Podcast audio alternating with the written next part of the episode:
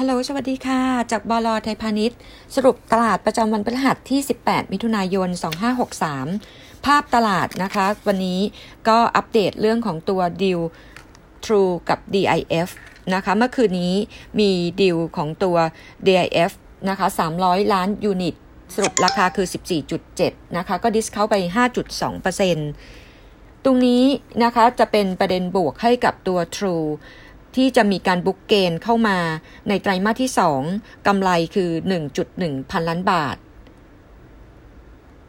recommendation ของเราเรามองยังไงบ้างนะคะ ก็ทางด้านของ SCBS เอง เรายังให้ neutral ตัว true อยู่นะคะ target price อยู่ที่ 3.1 ขณะที่ตัว DIF นะคะ เดิมเราให้ target อยู่ที่ 19 บาท วันนี้ short term ก็อาจจะมีการปรับตัวลงนะคะ เนื่องจากราคาที่ overnight deal มันอยู่ที่ 14.7 แต่หลังจากนั้นในอดีตที่เดือนธันวาคมปีที่แล้ว เขามีทำ private placement ไปแล้วรอบหนึ่ง ก็มีการ rebound หลังจากนั้นนะคะ ตัว DIF ปัจจุบันเรายังให้ buy อยู่ target price 19 บาทนะคะคำถามถัดมาคือ True ขาดทุนปีนี้แน่ ๆ นะคะ ยังมี room ที่จะมีการขายเพิ่มอีก True นะคะหลังจากดิวตรงนี้เนี่ยก็ถือ DIF เหลืออยู่เนี่ย26%นะคะ ก็มีโอกาสที่จะมีไดเวชได้อีกนะคะ ก็จะพูดง่ายว่าขั้นต่ำที่ True จะต้องถือ DIF ทิ้งไว้ก็คือประมาณ 10%ประเด็นถัดมาค่ะ ก็คือในแง่ของกลุ่มแบงก์กลุ่มแบงก์นะคะ ก็มีกระแสข่าวว่า 1 กรกฎาคมแบงก์ชาตินะคะ จะขอให้ทั้งแบงก์กับนอนแบงก์มีการลดดอกเบี้ย ทั้ง loan ปกติ แล้วก็ personal loan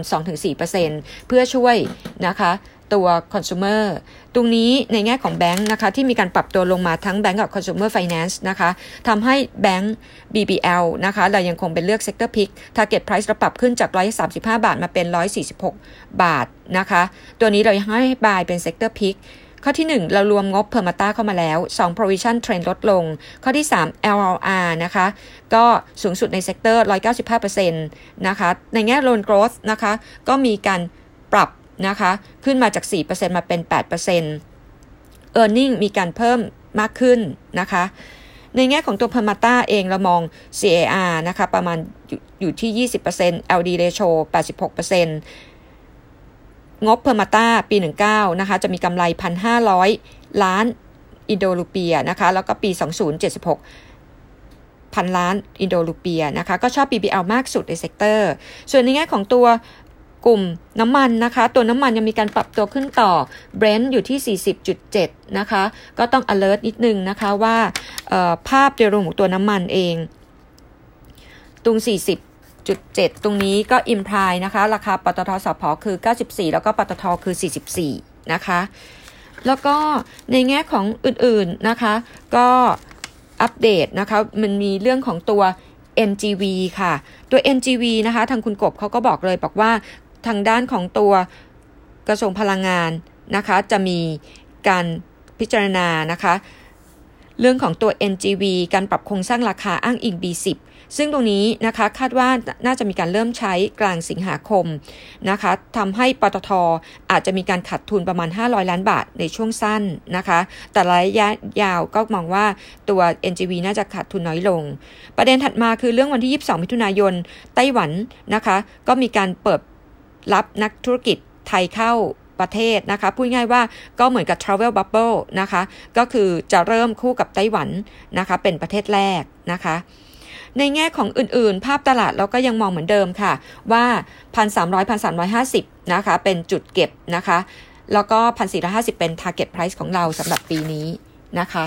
ในแง่ของอื่นๆนะคะ ก็จะมีเรื่องประเด็นของตัว